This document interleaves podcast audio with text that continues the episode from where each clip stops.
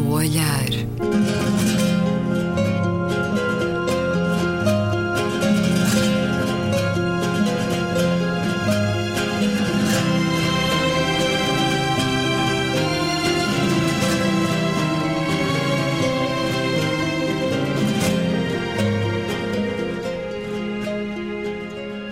Bem-vindos a um certo olhar. Uma conversa na Antena 2 com Luísa Schmidt, Gabriela Canavilhas, Vicente Jorge Silva e Luís Caetano.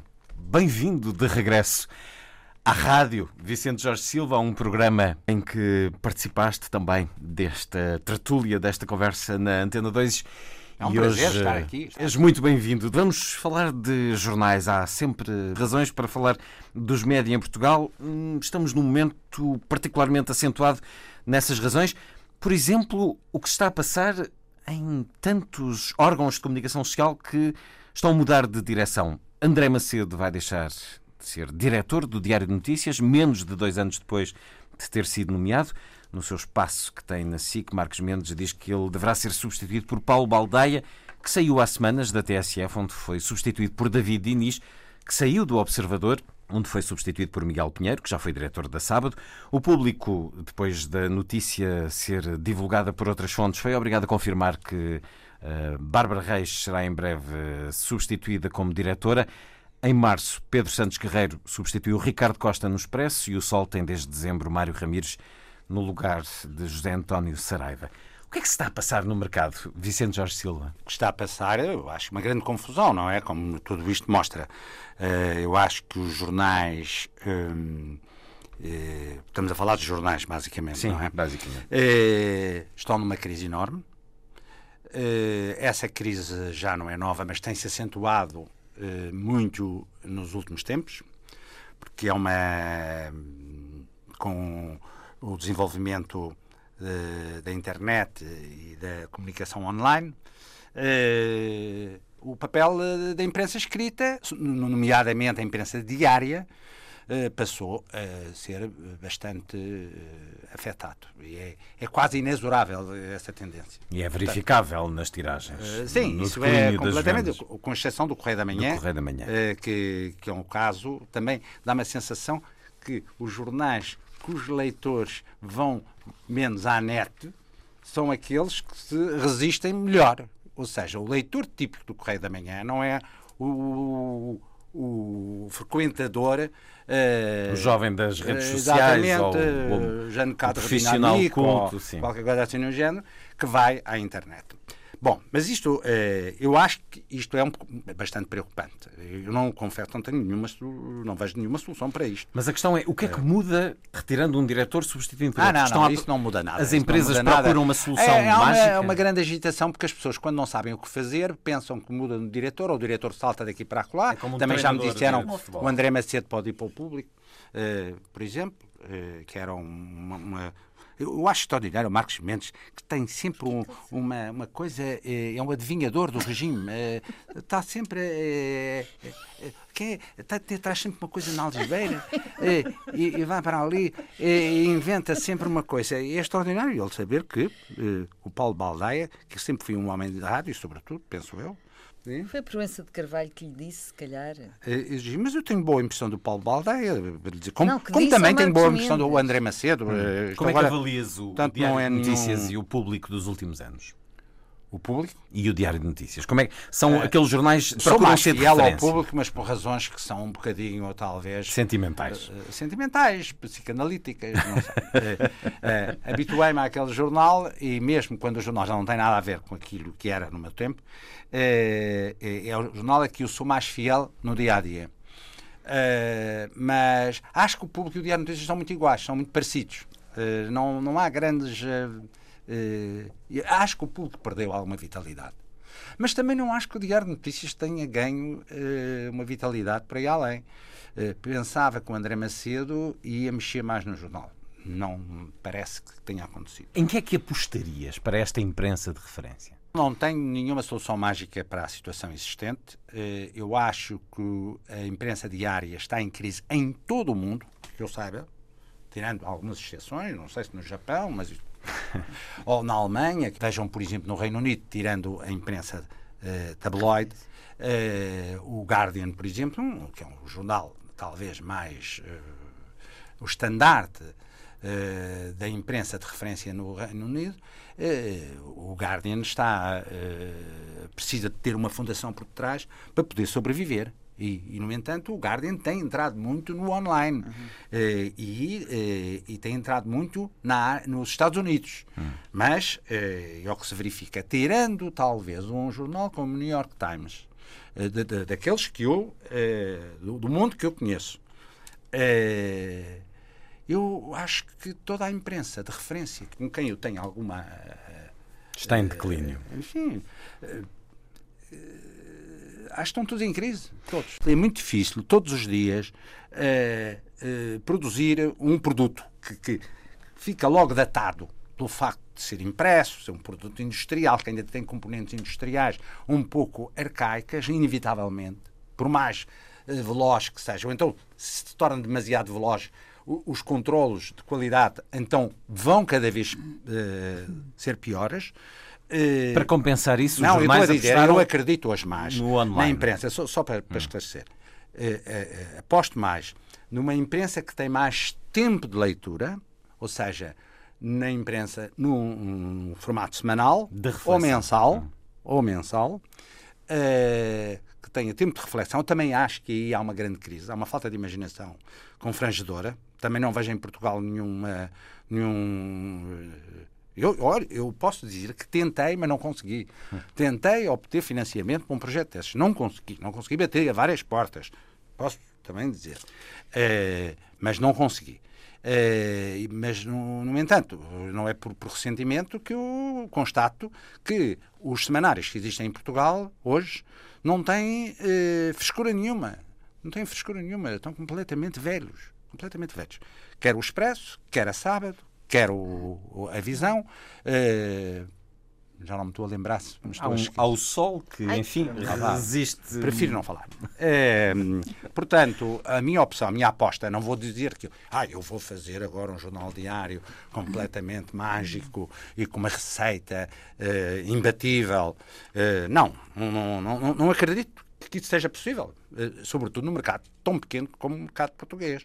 Uh, não tenho receitas mágicas para isso. Gostava que alguém viesse ter comigo e dissesse assim, tenho uma receita mágica, você não quer colaborar comigo nisso? Aí, tá bem, vamos ver se há aí um gênio uh, caído do céu que trazia essa solução. Mas eu, eu aposto numa imprensa, uh, acho que com o aparecimento da net uh, e o aparecimento online, a imprensa diária está condenada a desaparecer quase inevitavelmente com exceção de alguns títulos, e mesmo assim esses títulos estão com problemas. O caso do New York Times, o New York Times tem problemas, uh, tem alguns problemas, tem tentado Sim, adaptar. Uh, portanto, quer dizer, uh, ou por exemplo, o Le Monde, que é um jornal que eu leio todos os dias, o Le Monde está numa situação muito complicada. Se não fosse uns uh, empresários, uh, muito como o Pierre Berger e, e uns tipos ligados às, a estas novas tecnologias de informação. Hum e, e à banca também,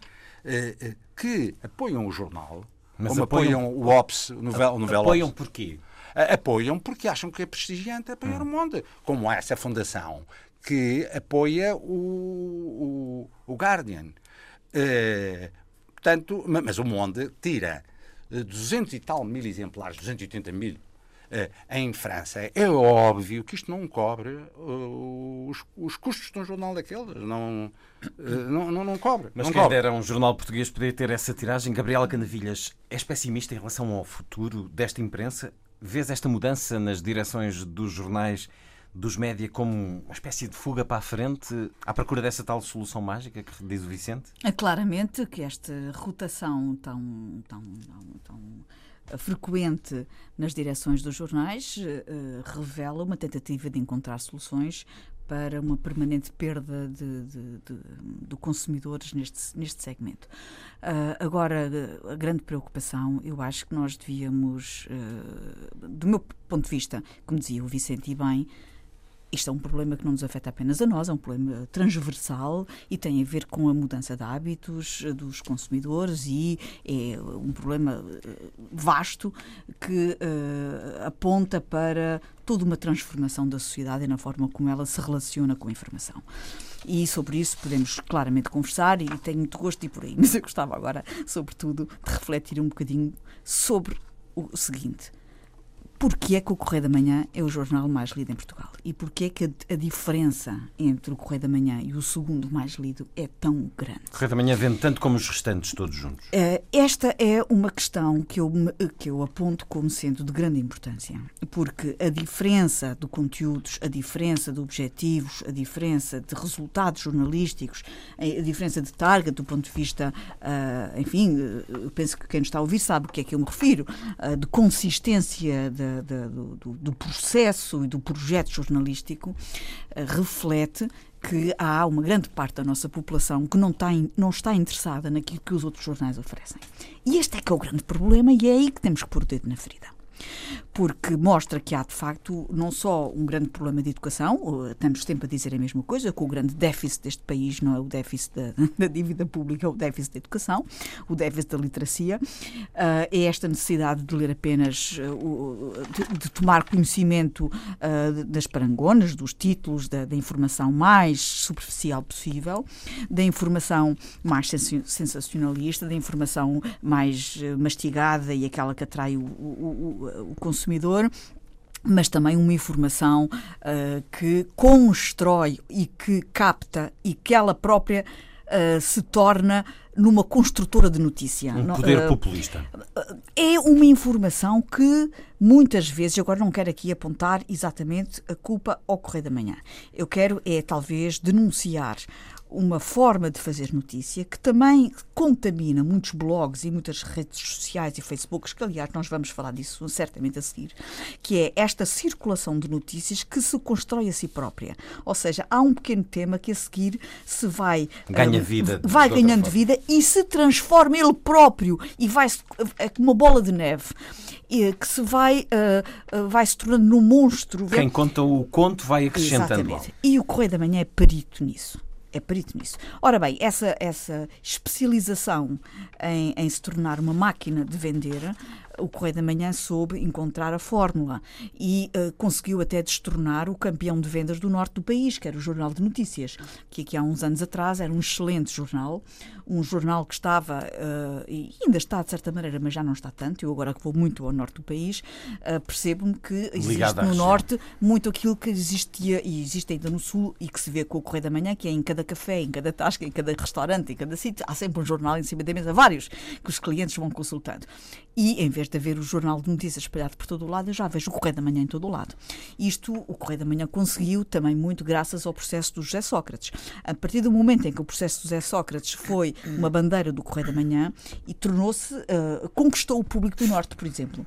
E foi... O processo fez, antes de ser processo judicial, está a fazer-se no Correio da Manhã. Pronto. E uh, graças à forma como o Correio da Manhã se apoderou desse processo e o transformou numa bandeira e uma máquina de vender jornais, uh, conquistou o, o JN. Portanto, o JN foi derrubado pelo uso que o Correio da Manhã fez do caso José Sócrates e com isso ganhou a parcela comercial do Norte. E é por isso que começamos a ver, às vezes, os outros jornais a tentarem copiar o modelo Correio da Manhã? Isto é, este é que é o grande perigo. Eu, às vezes, olho para o JN e fico com pena, porque eu vejo o JN a baixar o nível da, sua, da, da forma como, como trata as notícias e a normalizar-se por baixo, indo atrás do, do, Correio da Manhã. Eu fico com muita pena porque uh, esta tentativa de nivelar por baixo só trai os grandes princípios jornalísticos.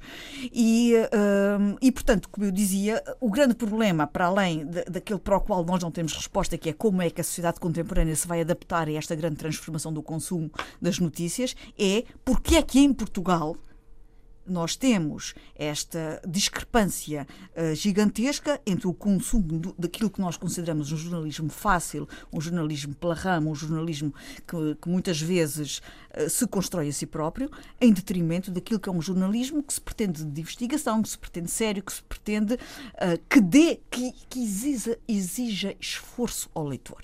E é isso que nós queríamos, que os portugueses, que os, que os consumidores de informação tivessem algum esforço, fizessem esforço na aquisição do seu conhecimento.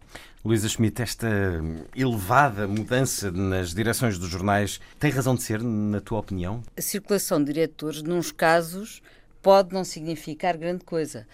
Como, por exemplo, não, o Vicente não vai dizer que vou puxar a brasa à minha sardinha, mas nos preços, na empresa, o Ricardo passou para, o Ricardo Costa passou para, para a SIC e o, o ah, Pedro sim, Santos sim, Reis, que já lá aí estava. É inter... Aí é uma, não tem a ver com. Exatamente, são vasos comunicantes. Se calhar tem a ver também com não, circunstância com circunstância, Não, tem a ver, não, tem a ver com. com é outra é lógica. Que Ricardo Costa pôs o é lugar à disposição lógica. quando, quando o António Costa foi. foi pois, portanto, tem outra lógica. Agora, o outro, o outro fenómeno que, que, que sim, vocês têm estado a falar. No caso do Diário Notícias, a falar falar, eh, e eu acho que em geral dá um mau sinal, é um mau sintoma. Eh, é péssimo para o jornal, para o próprio jornal, porque não cria continuidade de projeto. Porque fazer um jornal, e temos aqui um, um grande manufactor de jornais, não é? implica uh, tempo, ponderação, não é? implica um projeto, implica dedicação, tempo, uma, uma, uma, uma ideia, uma equipa. Que o Diário de Notícias também perdeu-se Uma maturação. E, e, parece que às vezes se entrou numa lógica de empresa tipo Yuppie que é um, quando um, um, quando sobem de repente, quando a, a, mal a pessoa está um bocadinho lá e conseguiu qualquer coisa, então muda-se logo para outro lado. Portanto, é uma mentalidade que também se instalou agora nos jornais, um, que não é boa nem para, para a função cívica do, do, que é o jornalismo, do que é a comunicação social. Parece que o que importa é a ascensão do indivíduo e não a consolidação de um projeto. E isso é, de facto, negativo e é, e é mau, porque estou muito mais interessada numa trajetória do jornal do que na carreira de um, de um, de um diretor. Mas é? tu identificas um projeto no Diário de Notícias e no Público atualmente? Eu continuo a ser uma leitura assídua uh, dos dois jornais, mas sobretudo do Público. Pronto, acho o Público é o meu jornal de referência, que é o Público e o Expresso. Acho jornais de referência são os meus jornais, são os que eu leio, em, dos jornais portugueses. E, e continua, continua a ler, já tu não é, se calhar também por, uh, por tradição, por militância, mas também por gosto. Não, não, não, não, eu acho que há aqui. No público identificas então um projeto. Eu gostava, gostava de saber sim, isso. mas eu acho que há uma certa falta, há um certo alarmismo também nestes processos. Se nós fizermos um bocadinho o historial do jornalismo, sempre houve maus jornais, não é? Há uns anos atrás havia aquele jornal do crime, não sei se ainda existe, se não, mas o, alto jornalismo e o baixo jornalismo sempre existiu, ou não?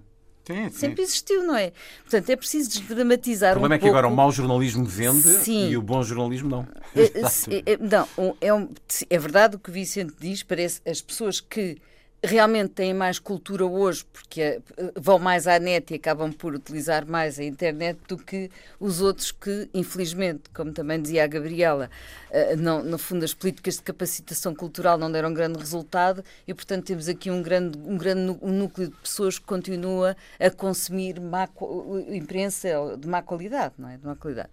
Mas acho que é preciso, estava eu a dizer que é preciso desdramatizar um pouco porque hum, por causa disso sempre houve altos e baixos. Claro que a televisão, e eu acho que há aqui um momento uh, a partir do qual um, quase se, os, mídia, os, os, jornais vão muito atrás da televisão, não é? Que é quando aparece a TVI com aquele programa, não é? Não era a casa da, como é que se chamava aquele Big Brother? Ou, é essa indústria do entretenimento de má qualidade que depois estende, alguns jornais vão, vão muito atrás daquele modelo, não é?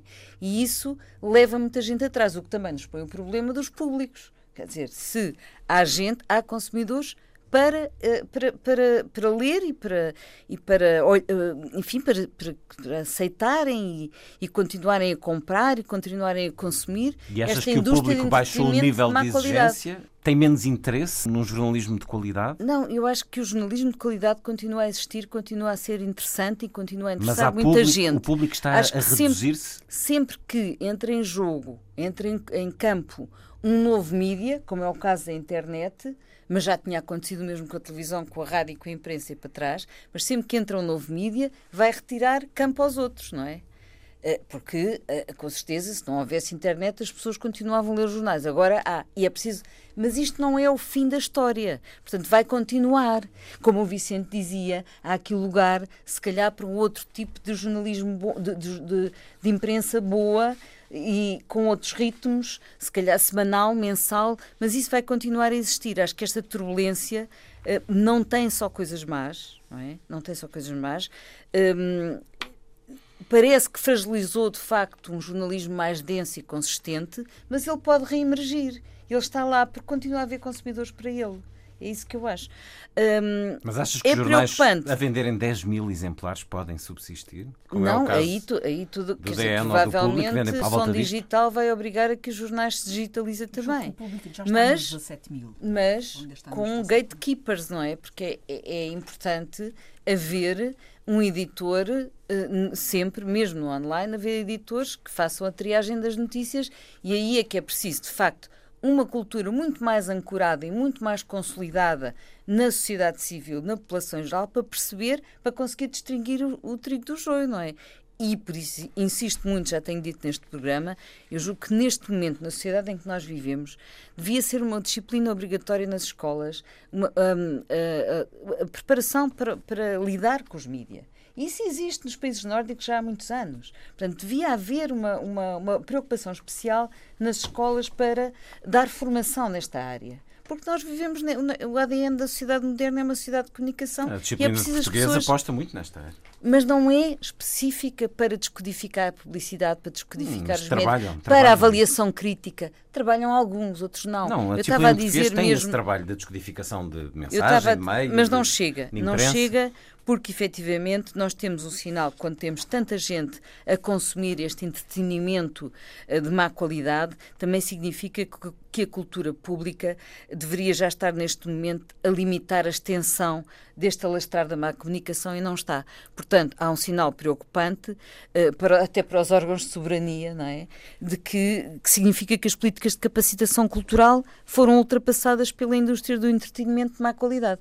E isso deve-nos preocupar a todos e deve preocupar muito especialmente a, aos, a, quem, a quem dirige as políticas de cultura e as políticas da educação. Atenção que continua a haver também imprensa de elite, de alta qualidade e que há espaço também para isso em termos internacionais e em termos nacionais. Já houve até jornais minúsculos que conseguiram ter grande audiência. O de Fundão e a, a Folha Cor-de-Rosa. Temos aqui um dos fundadores ah, da Folha Cor-de-Rosa, né, no comércio do Funchal, nos tempos, do nosso um homem do, saudoso Paquete Oliveira também.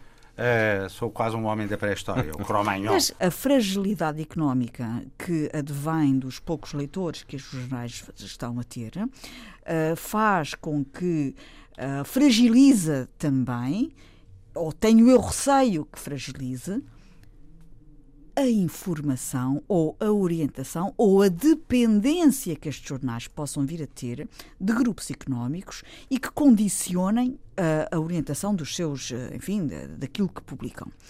E sobre isso eu gostava de ouvir o Vicente, até porque eu não sei como é que dentro de uma redação as expressões ou as, as, as enfim, o chega para lá acontecem, mas uh, a verdade é que um jornal que é financiado por uma empresa e que uh, ano após ano, década após, após década, uh, tem perdas Quais são as razões? Porque esta empresa continua a manter as perdas. Eh, tem que haver um interesse de. Uh, será a filantropia? Será outro tipo de interesse? É preciso entender isso. É preciso entender também uh, a margem de liberdade que têm e de independência que têm os jornalistas e os editores para uh, manter, por exemplo, uh, enfim, comunicação jornalística, investigação e, e enfim, reflexão política relativamente a factos políticos de governo, da oposição, de grandes grupos económicos, a forma como se de, denunciam matérias importantes da vida do nosso país, sabendo que podem estar ou não ligados a grupos económicos que colidem com quem financia o jornal. Qual é o teu olhar, Vicente, à instrumentalização é... política e económica não, atualmente? Eu, eu posso Já falar do meu é caso. É factual. É, não, é porque eu, eu fundei um jornal com um grupo económico, que é a SONAI. É, mas e as coisas correram bem. Disseste não. que nunca houve hum? intervenção. Não, não, não. Disseste que nunca houve intervenção. Houve, no princípio, umas tentativas de o engenheiro Belmiro de Azevedo, em que as pessoas se queixavam ao presidente da zona. Ao patrão. Ao patrão. E uma na altura eu disse ao engenheiro, o Queixavam-se engenheiro? Belmiro de Azevedo mandava-me pedir satisfações. E eu disse, senhor engenheiro, eu estou cá como diretor do jornal enquanto o senhor tivesse confiança em mim. Quando não tiver confiança em mim, o senhor despede-me. Mas, enquanto eu for diretor do jornal, sou eu que mando no jornal. Portanto, faça favor, diga a essas pessoas que lhe mandam essas mensagens para mandarem as mensagens para mim. Ele passou a mandar as mensagens para mim eh, com umas piadas já às vezes e tal. Bom, eu acho que ele não, não gostou muito desse. Embora a nossa relação inicial tenha sido muito boa, confesso. E para o Belmiro de Azevedo, o público foi muito importante por uma razão. É, que é como ele chamava, era peninha no chapéu. Ele era um homem dos supermercados, era um homem que fazia da- das, das coisas de madeira e não sei o quê. Não tinha peninha no chapéu. Quando deram um prémio qualquer de jornalismo no Norte, e o Mário Soares estava lá, era Soares, era presidente, eh, o Mário Soares fez questão de falar e eh, de agradecer ao engenheiro Belmiro de Azevedo. Isto, isto é importante para o Belmiro de Azevedo, não é? Eh, eh, que ser capaz de ter criado um jornal, ter fundado um jornal como o Público, eh, que tinha levantado o nível da nossa imprensa, etc, etc. A imagem de um empresário que é capaz de estar com um projeto para a Frentex. Eh, bom, depois há o problema de até que ponto é que isso se aguenta com a mesma pessoa ou com os mesmos protagonistas, que era ele e eu. Portanto, isso não durou muito tempo, durou sete anos. Eh, porque a partir de uma dada altura, como eu não era uma pera muito doce, eh, tenho que confessar, eh, de uma dada altura o Belmiro começou a achar que eu estava a exagerar, talvez com as minhas veleidades de independência e não sei o quê, arranjou uns, eh, eh, uma comissão eh, de, de- de consultores eh, escoceses eh, que chegam a Lisboa, aparentemente era para analisar o problema da gestão do jornal. eh, Pronto, o público nunca foi também um, nunca foi um grande negócio, mas nos primeiros anos, por acaso, alguém estava-se, e, e eu posso me honrar de, o- pelo menos um ano, foi um bastante bom negócio. Só que exceção. houve investimentos, não houve investimentos brutais, sobretudo nós tínhamos os melhores computadores no mercado, porque a Sonai também é representante desses computadores e, portanto, impingia-nos uns computadores que não eram necessários, Eh, ma- mas para rentabilizar também a sua empresa de computadores. Mas é difícil que hoje o público dê lucro. Que remédio. Mas imagina, por exemplo, uma, uma empresa com capitais angolanos e depois, como é que um jornal depois denuncia factos importantes do governo angolano? Ah, sim, mas nós podias dizer eu- a mesma coisa por acaso. Em relação à Sonai, não me lembro, tínhamos tido um problema dessa natureza. E em relação a um exemplo Gomes de que a Gabriela deu. Não, agora, não, mas eu queria do- acabar. Sim. Se me dás licença, só queria acabar isto. Portanto, esses eh, consultores escoceses aterraram em Lisboa para tratar da parte da, da gestão eh, que não estaria a funcionar como devia ser. E depois, afinal, não era para isso. Era para mudar completamente o jornal e transformar o público numa espécie de Scotsman, que era um jornal escocês que já faliu e que eh, era um jornal regional escocês. Quer dizer, um padrão do jornal não tinha nada a ver com o conceito do público. Eu percebi logo, eu levantei-me da reunião. Não, Padrão eu levantei-me da reunião.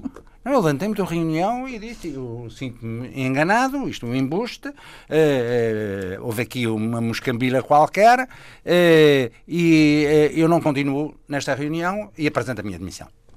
E assim foi. E pronto. Eh, não, e, e- e- e, eh, porque achei que, que, que aquilo era uma facada nas costas. Pronto. Lamento muito. Mas olhando E os saíste? média. E depois saí, eu e o Jorge Vemans saímos. Por exemplo, era mais fácil, num certo sentido, com o Balsemão. Porquê? Porque o Balsemão é um homem que, se- que nasceu do, do- do- dos média. É um quer grupo dizer, de comunicação é um homem social. que fez, que estava, teve no Diário Popular, depois fundou o, o Expresso. É- Era mais. Claro que o Balsemão hoje julga-se o príncipe das Astúrias. Eh, mas, vá, vá, eh, vá. não, julga-se. eh, agora é a princesa das Astúrias. Agora já não é o. Mudou, mudou o título. Sim, o nome. Tá bem, não prémio.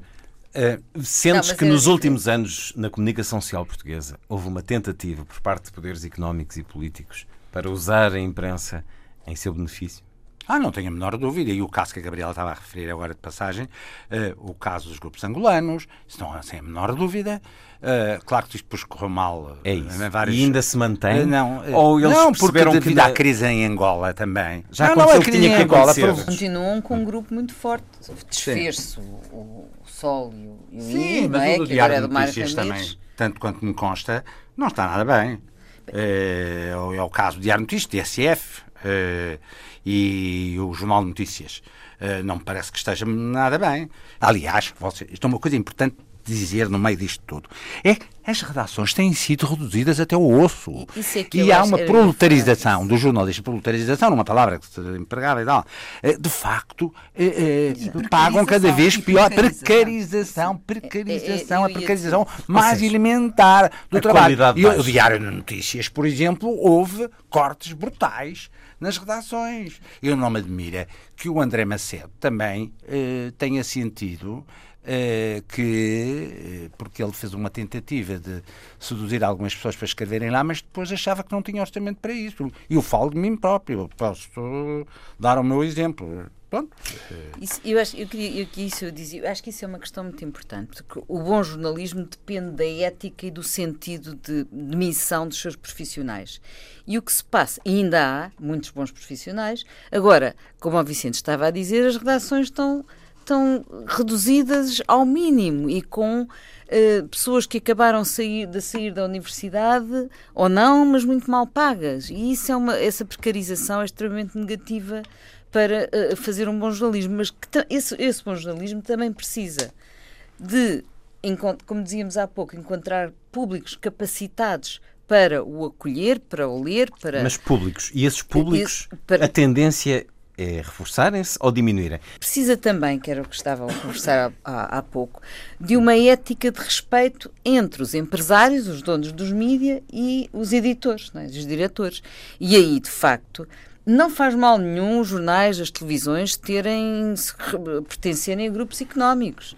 O, problema, é, é, o problema é, é que alguns são pouco recomendáveis, não é? Ah, Como não, e é bom que, que e, os jornais mas estejam... tem que haver, tem que existir respeito. E não, na verdade, à, partida, na... à partida que o que o digamos que o peso das redações ou das direções editoriais no, no na condução da empresa é? seja aceite, como Já o caso do Monde, por exemplo, supostamente é o caso do Monde, eh, que eh, haja um, uma uma carta uma, que liga as várias partes, eh, um, um, um compromisso assumido, assumido e, uh, que não permita que depois, como acontece em Portugal muitas vezes, que depois o, haja as interferências dos poderes... E o controle da autonomia dos editores por parte dos donos. Exatamente, isso aí, Paulo. Desculpa, Exatamente. é verdade que é uma questão de justiça dizer que esta ética tem existido efetivamente na empresa, porque, como o Vicente dizia,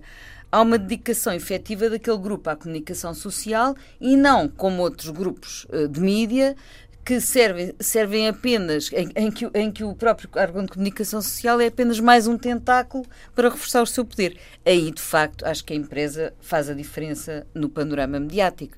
Mas os outros estão muito mais sujeitos a estas, a, este, a estas questões que nós estamos aqui a falar, a falta de autonomia dos, dos editores. Eu gostava de dizer qualquer coisa sobre a empresa, uh, já agora. Mas, uh, não, não, mas eu não queria interferir. Uh, no... A Luísa já Ela tem uma grande simpatia pela, pela empresa. Não, eu acho que não, não, não, é natural e a, e a fidelidade é dela, a fidelidade da Luísa é, é muito uh, respeitável. Agora, eu quero dizer uma coisa: um dos problemas da SIC e um dos problemas do Expresso está na falta de imaginação. É, há uma padronização, é, quer ao nível da informação televisiva, que é muito previsível, que é muito repetitiva que é muito eh, igual eh, e ao nível do, do Jornal Expresso. Eu acho que o Expresso, no nosso tempo, quer dizer, quando a gente estava lá e fazia a revista do Expresso, etc., era infinitamente mais interessante, mais vivo, mais dinâmico, mais interventivo. Não era sempre aquela primeira página igual que agora vemos. Parece que não são capazes de fazer outra primeira página, não têm uh, uh, capacidade, tá bem, imaginação. Estamos a falar, não, mas é pronto. Poderes, no fundo é a resposta à pergunta que te fiz há pouco. O que é que serias para melhorar? Há também um aspecto que eu acho importante nós deixarmos aqui, ou pelo menos refletirmos sobre ele, que é muito justamente, a comunicação social tem sido chamada o quarto poder. Mas Ou é um contrapoder. Ou contra... Pronto. É um enorme não, poder. eu peço imensa desculpa. Foi um contrapoder durante algum tempo. Eu hoje chamaria um dos poderes efetivos do Estado, da, da sociedade contemporânea. Uh, e a verdade é que, para além de ser um poder efetivo, porque consegue uh, introduzir na sociedade, consegue introduzir não só conceitos, preconceitos, orientar a opinião pública num sentido ou no outro e consegue fazê-lo com subtilezas extraordinárias. Ou não, às vezes de forma muito aberta. Agora, o que eu queria dizer é, sobretudo, também o seguinte. Também é importante chamar a atenção que o poder do jornalista individual, como homem ou como mulher, como indivíduo, muitas vezes o poder do jornalista sob a sua pena ou com a sua pena pode muitas vezes exercer sanções sobre figuras públicas quando lhe apetece, ou figuras políticas, ou figuras que estejam no espaço político ou no espaço público. E muitas vezes, eu quando na vida pública há muitos anos, que já sentiste isso? uma vida, conheço muitas pessoas que Mas já sentiste isso? Uh, não posso dizer que não. Uh, e conheço muitas pessoas uh, com muitas. Não. Teve que ter, foi expor-se à, à comunicação conheço, social. Mas conheço pessoas que me têm contado histórias de vida pessoais Uh, uh, que, cujos exemplos, bem, uma delas, por exemplo, a Isabel Moreira, contou-me um caso pessoal dela, que disse que não a, uma, a um jornal uh, sobre um assunto e no dia a seguir tinha estampado na capa desse jornal uma fotografia dela em topless. Um, porque não é difícil porque, sabermos saber, que é o correio da manhã. Mas é possível, é possível de facto o exercício da punição e da perseguição por iniciativa uh, de um jornalista ou que, que, queira usar essa, essa sua plataforma, esse, esse poder que lhe é otorgado pela, pelo facto de, de, de, de escrever publicamente e de poder uh, dizer e fazer o que quiser relativamente às pessoas que Ou seja, há uma impunidade por parte de alguns jornais. Depende dos jornais, não, é? Depende dos jornais. Não, não, não, não vamos generalizar. contigo. Sim, não, é? não, não, não está bem, obrigado. Público, não era nos não, preços, mas eu estou a dizer é que há um, Não, acho que a Gabriel está a chamar a atenção para um lado que é o excesso de poder e uma certa mitomania que se apossa de certos jornalistas Uh, Incluído nos jornais de referência, minha querida Luísa. Uh, mas, sim, mas, mas não, não acho, referência, mas, sim, mas, não há, mas acho que há muito mais controle sobre isso, não há dúvida nenhuma. Se tiveres um bom corpo editorial e se tiveres um bom diretor, com certeza que isso é muito menos. Desde que venda, desde que tenha uh, graça, desde que seja não, pelo ar não jocoso, oh, assim. passa sempre. Passa é. sempre. E desde que o jornalista tenha, tenha autonomia para, no seu espaço, poder dizer o que lhe apetece. E, portanto, eu acho. Invocar ah, a liberdade de expressão. Ah, exercício de opinião. Ah, esse poder. E muitas vezes é exercido. Eu acho é grave que o espaço noticioso seja utilizado. Isso é o que eu acho mais grave. Uh, não, não vou desculpar uma pessoa que escreve coisas em estilo de campanha contra seja quem for. Mas o que eu acho grave é a manipulação das notícias, uh, do, dos factos, uh, num determinado sentido ou noutro. Quer dizer, quando há manipulação da ideológica ou opinativa, opinativa no sentido enviesado daquilo que é notícia. Eh, portanto, eh, e é verdade que às vezes há jornais de referência que, eh, claramente, eu ainda me recordo que o público no tempo, José Manuel Fernandes, fez uma coisa sobre o, no, em Belém, que havia umas escutas em Belém e não sei o quê, em que o Cavaco Silva se queixava amargamente. Ele não se queixava diretamente, porque isto era tudo uma, uma coisa sem fontes, não havia fontes. Era tudo uma conversa fiada. Uh, e depois não era nada. Exatamente. E afinal não era nada. E o jornal insistiu várias vezes nisso. Estou-me a lembrar disso por, por, porque foi uma coisa muito evidente, foi, foi um facto muito evidente e o público teve muita dificuldade de descalçar aquela bota. Isto não quer dizer que eu seja a favor do jornalismo cinzento e, e do jornalismo eh, eh, oficioso ou o jornalismo, eh, enfim, que as pessoas estão sempre a ter ao chapéu. Referencial. Às, reverencial, exatamente. Não, não é nada disso. Agora, não confundamos as coisas. Uma pessoa bem formada, quer no, no sentido ético, deontológico, quer no sentido técnico, sabe o que é que eu estou a dizer. Portanto, eh, Mas eu acho, deixa-me só dizer uma coisa. Em relação a isto, há aqui um lado, há um efeito perverso que este tipo de mau jornalismo pode ter, que é o afastamento dos leitores. Ainda recentemente tivemos aqui o Álvaro Vasconcelos, que fez uma análise sobre a imprensa no Brasil, neste sentido, uma imprensa manipulada, é uma imprensa que acaba por afastar leitores e também levá-los muito mais para, é o que está acontecendo no Brasil, muito mais para redes sociais, lá está, para compensar um jornalismo em que eles já não confiam. Portanto, este e afastamento... encontram nas redes sociais não, ele, ele onde explicava, confiar? ele explicava isso Pois, porque ele explicava isso e dizia porque o jornalismo tinha de facto descido a um nível Eu acho é que há baixo. muitos leitores que se sentem órfãos tinha partidarizado no Brasil, é partidarizado de uma forma partidarizado.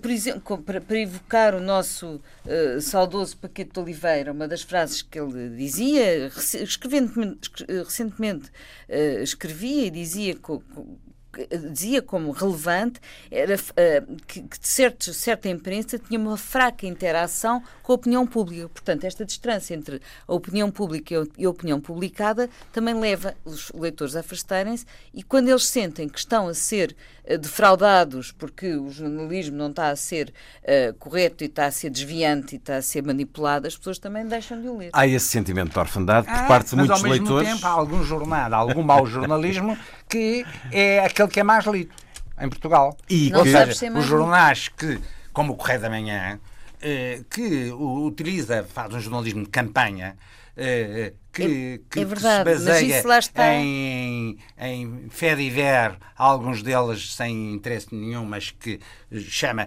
dá sangue, a, sangue, fúria, eh, eh, excita as pessoas. Tem a ver, em- facto, com portanto, faca isso na liga pessoas-. Faca Com na liga, faca na liga, Com a exatamente. falta de, isso é mais o sinal do crime, mas com a falta de capacitação cultural, de facto, das pessoas. Não, exatamente, que, não, essas pessoas que não vão à net. Mas as pessoas também vão à net, depois fazem aquelas redes sociais eh, em que a bisbilhotice e a, a- a não, não, não há controle nenhum. Será muito difícil encontrar aí a qualidade que não encontram nos jornais. Vou dizer só em, de passagem, porque já não temos eh, muito tempo para isso. Um estudo divulgado esta semana pela Reuters, no instituto que tem na Universidade de Oxford, afirma que as redes sociais estão a substituir as marcas do jornalismo tradicional enquanto plataformas noticiosas. O estudo, que abrangeu 26 países incluiu Portugal, diz que 51% dos internautas preferem ceder às notícias através do Facebook e de outras redes sociais do que nos órgãos eh, de comunicação tradicionais. Muito singular, num- é um extenso estudo que está disponível e que vale a pena consultar e que é eh, bastante credível. O relatório conclui que a maioria dos participantes neste estudo preferem que a seleção de artigos que lhes é dada seja feita por algoritmos em vez de trabalhada por editores e jornalistas.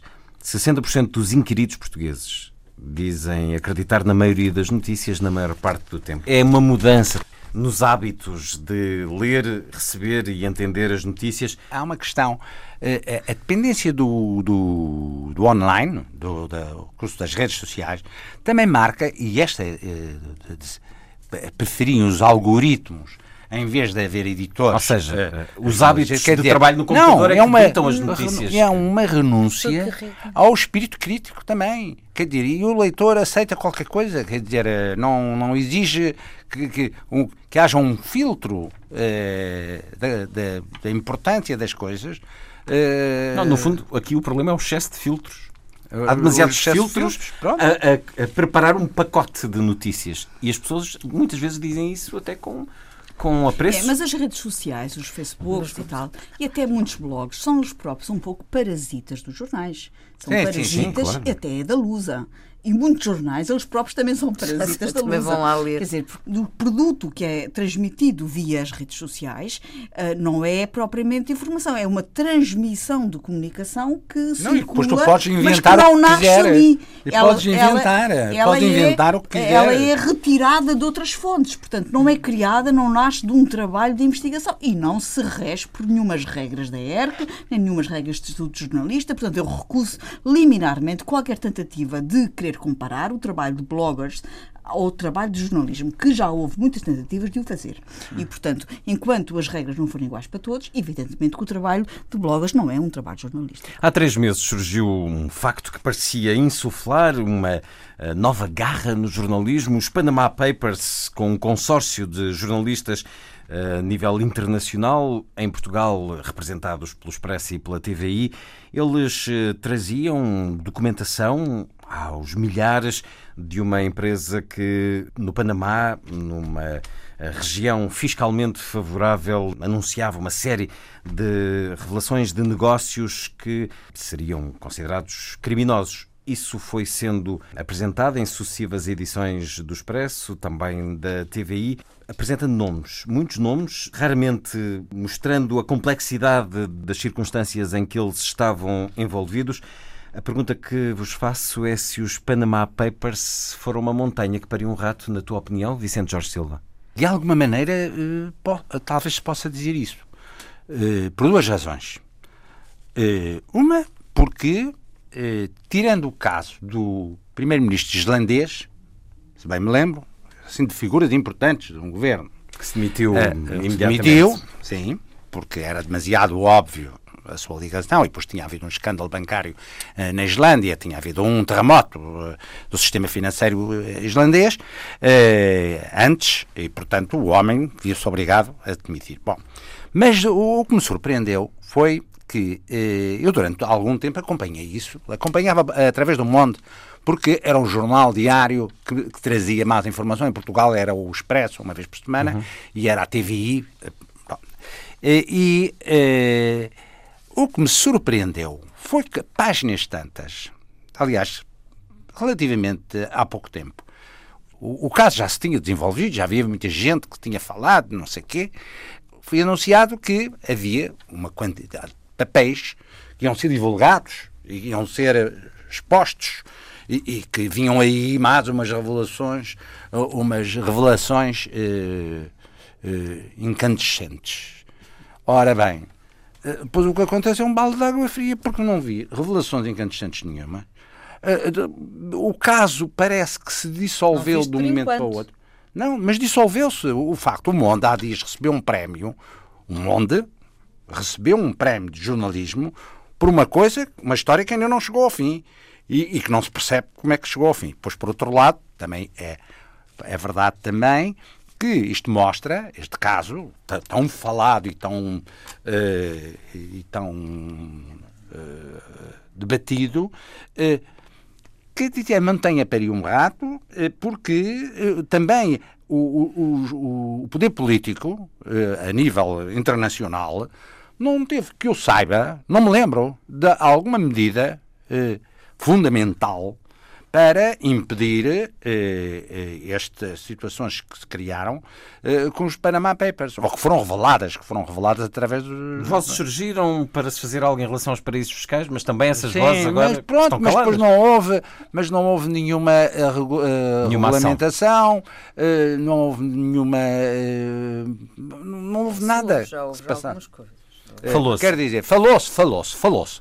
É verdade, falou-se, mas mas, não, mas não, não, uh, o, o, o, tempo vai passando. Uh, pronto, passou e, e, e, e esse falou-se não, não se traduziu em nada. O teu olhar sobre os Panama Papers neste momento, a Gabriel? isto uh, muito na ótica uh, do lado da comunicação social. Não estamos uhum. tanto da, da, ótica do papel dos offshores, estamos Sim, claro. ex exclusivamente hoje sobre o papel dos média deste consórcio internacional. Foi assim, sentido, fui assim fui divulgado. E neste sentido, Panama eu gostava uh, talvez um... aqui de fazer um reparo. Uh, enfim, uh, daquilo que a minha primeira reação epidémica a esta questão é eu não Gostei muito uh, de, de, ver a forma como o Jornal Expresso utilizou esta parceria com uh, este consórcio internacional de jornalismo para fazer render o peixe uh, nestas, uh, uh, nestes anúncios semanais de mais uns quantos nomes sim, sim. na próxima edição. Argumentando que precisavam de trabalhar no próximo, no próximo investigar. episódio vamos ter mais uns, uns nomes e tal.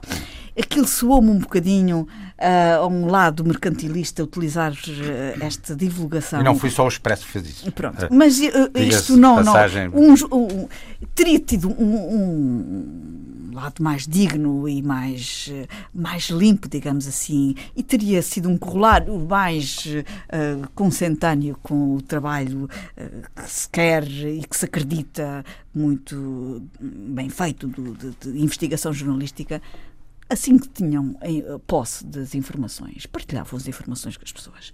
Aquilo pareceu-me um bocadinho uh, informação a conta-gotas para fazer um bocadinho uh, um trabalho também de rentabilização uh, deste negócio. Eu confesso que também admito que tinham que ser estudadas as informações mas soou um bocadinho a render o a episódio. Um não gostei, eu não concordo confesso. nada com o que está a ser Mas não pronto, ainda bem que estamos aqui a, a, a, em confronto de ideias, Luísa, mas não, uh, não gostei da forma como as coisas foram. Não a montanha pariu, não gostei da forma como as ratazanas estão para aí à solta. Espera aí, espera aí. Na próxima semana vamos saber mais nomes e depois esperamos para a próxima semana para saber mais nomes, com arte que se vai, enfim, ter mais um episódio da novela. O Expresso deu inclusivamente eh, eh, boa pintura, numa da altura, sim, mas é só para te lembrar que o Expresso eh, falou de, de, de, algumas pessoas, depois retratou-se, que afinal essas pessoas não de, tinham sido mal citadas. Não, eu, eu, acho que vocês, é estão a, vocês estão a dar. Bem,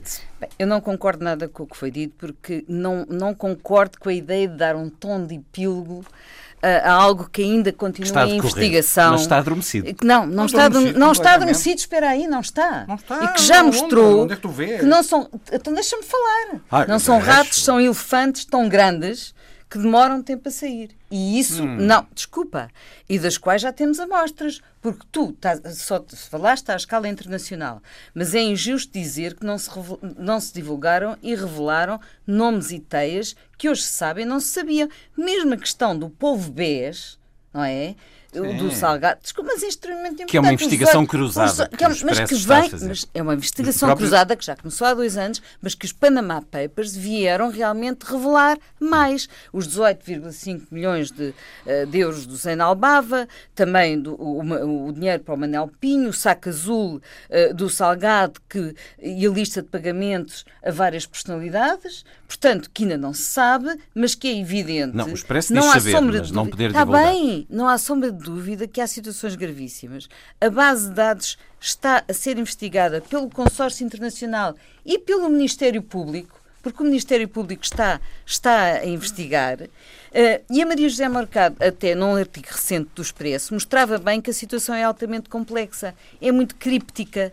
A complexidade está não, mas esta complexidade não, não é dar o caso mas espera não é dar o caso por encerrado não é dar o caso por encerrado espera aí. exige tempo exige investigação exige responsabilidade e não se pode fazer erros, porque esses erros abrem frestas para depois as pessoas interessadas em desacreditar o processo aproveitarem a ocasião para descredibilizar. E eu acho que isso é uma coisa que eu não estou concordo absolutamente. Não estou de acordo, é claro a, terceira coisa. De, no não, mas espera, haverá mais Portanto, não pariu um rato, há situações gravíssimas. A terceira coisa é que não existe ocultação.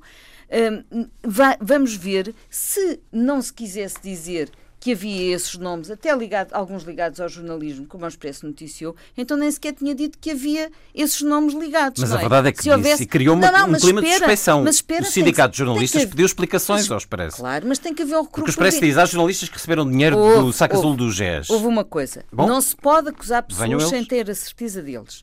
De, sem, sem, ter a certeza, não é por simplesmente. Mas o Expresso diz que tem não é, nomes. Mas espera, não é por simplesmente aparecer uma lista uh, num, num, numa lista que há certeza absoluta Mas não é isso que, aconteceu pessoa, em muitos nomes que, que foram pessoa, anunciados pelo Não, aí nesses casos houve de facto um, uma, uma um investigação. Crime? Houve, houve crime houve uma em todos os nomes que o Expresso não, não divulgou? Não, é crime, porque como tu sabes, nem, todos, nem tudo o que está em offshore é crime. Claro. Portanto, há uma diferença. Mas, então porquê divulgar crime, quem espera, tem... Estou a, dar, estou a dizer, até porque eh, tive o cuidado, inclusivamente, de falar com, com, o Pedro Santos Guerreiro, porque eu acho que é uma pessoa que tem tido um papel muito importante nesta matéria, tem dado a cara por isso e tem feito, tem feito um papel importante no jornalismo português e vai continuar a fazê-lo, porque hum, eh, há uma investigação jornalística que continua que é relevante. E se não fossem os jornalistas, estes factos não teriam sido divulgados à escala nacional que é e à escala internacional. Está completamente Espera, paralisado. Isto é um facto, minha não querida. Está paralisado. A nível internacional está. está. e a nível nacional está. Não, mas pronto, não está. Tem paciência, mas é verdade. Neste momento o caso, Espera, o caso está paralisado. Abriu-se uma janela, abriu-se uma janela sobre um mundo oculto e obscuro que nos condicionava nas decisões do país, e à escala internacional também, nas, mas nas decisões do país, muito concretamente, sabendo que uh, esta, esta pessoa do, do Grupo Espírito Santo uh, uh, tinha, e que, do, o Salgado, de facto, tinha uma teia em, a que pagava a muita gente. Está bem, não se sabia desta maneira. São dois anos de investigação e tu sabes o que é, que é investigação jornalística. É uma coisa que demora muito tempo e para ser consolidada. Agora, vamos esperar, porque vai haver continua a investigação, continua, ela deve, eh, um, ela vai, vai dar com certeza mais resultados e mais, por causa dos Panama Papers, ao contrário do que tu dizes, já estão a ser alteradas, por exemplo, práticas nas ações ao portador, já há pressões da opinião pública da sociedade civil, os tais 300 economistas, que fizeram um abaixo-assinado para que acabasse, para acabar com os offshores. Portanto, mas tudo isto é muito lento a mudar, como nós sabemos. Mas se nós não pressionarmos, nós como a opinião pública, se entrarmos na lógica, isto foi uma, se entrarmos na lógica dos que não querem ver isto esclarecido, aí é que as coisas estão mal, não é? Portanto, nós devemos continuar a pressionar, a pressionar os jornais para que continuem a sua investigação, a pressionar o Ministério Público, porque a base de dados está pública e eles têm-na na mão, portanto, podem investigar, e espero que estejam a investigar, e pressionar as, os, as, entidades políticas para também mudarem algumas práticas, inclusivamente hoje, por exemplo, também havia no criadas público, por esse caso não correspondem ao ponto de chegar em que nos encontramos. É, a questão é essa. São expectativas por enquanto, por enquanto, mas é, como o mas caso parou... Tu sabes muito bem que as é coisas são sei? crípticas e complexas, demoram tempo. É, sim, e não se pode acusar as um pessoas. jornalista a trabalhar nisto, além do Santos Guerreiro. Um jornalista. E, e a TVI é tem outro, que é o, que é o Araújo. Eu acho muito pouco. Mas, Lamento. mas espera, porque vão... Mas não deveriam ter esperado mais... então para avançar desde mas logo eu acho que em, em, com factos Vamos relevantes. em pelo menos vamos saudar aquilo que estávamos há bocado a dizer, que não existe claro que jornais, que é a investigação. Saudemos a investigação, a investigação as boas investigações. Tempo. Exige dinheiro, exige tempo, então, exige pessoas. episódio. A terminar, peço-vos uma palavra sobre o desaparecimento de um jornalista de excelência, um homem que deixou marca uh, também nesta empresa onde falamos, na RTP, Paquete Oliveira. Vicente, o que te fica é de Paquete Oliveira? Um grande amigo, eh, foi um grande amigo meu. Eh, com quem eu me cruzei quando era muito jovem ainda. Ele também era jovem nessa altura, mas ele era mais velho, quase 10 anos do que eu. E, e através das vicissitudes das nossas vidas, mantivemos sempre uma relação de grande amizade. E é das pessoas verdadeiramente generosas e bondosas, que é uma, algo que eu prezo muito, dizer que uma pessoa é bondosa porque normalmente para ser bondoso não, não, não é se atribui. Não, não é, não se atribui importância a isso. Ah, é, parece uma, uma coisa piegas. Não, uma pessoa bondosa, íntegra e, e eh, de uma, eh, portanto, de uma qualidade humana que, que é raro encontrar e de uma qualidade profissional que a sua carreira ilustra perfeitamente. Luís. Para mim era também um amigo e foi importantíssimo foi meu argumento das minhas duas teses, da tese de mestrado e da tese de doutoramento. Uh, foi, era uma pessoa, era um grande colega e uma pessoa grande, com um G grande. É? Uma referência ética, tanto na academia como na comunicação social, um grande respeito pela cidadania, que é um valor enorme, é? é? um valor de enorme importância, que ele defendia e que ele, e ele praticava. Na academia, eu queria sublinhar a enorme importância que ele teve para a sociologia da comunicação em Portugal e no espaço lusófono e nos mídias como observador e como interveniente. Eu gostava até de saber a opinião dele sobre isto que estamos aqui a discutir hoje. Muito bem. Gabriela. Eu não tive o privilégio de o conhecer pessoalmente.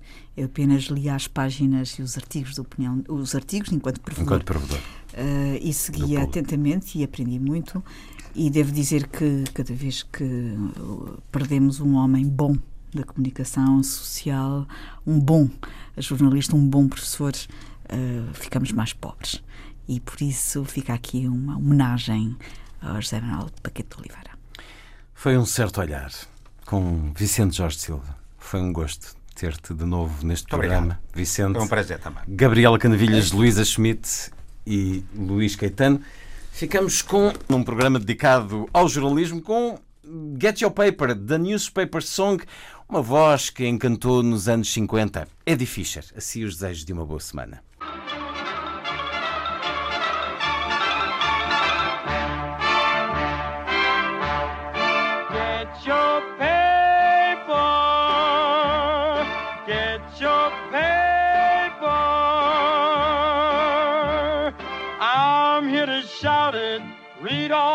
about it. Get your. About the guy who murdered his rival, getting the electric chair. Read about a country's fight for survival. Read about the county fair. See them advertise the latest rage. The kiddies have their comic page, and here's the latest movie in town. There's no one this paper wouldn't please, cause every column guarantees a smile, a tear, a laugh, or a frown. From every walk of our society, variety from comedy to tragedy. Just turn the page and see.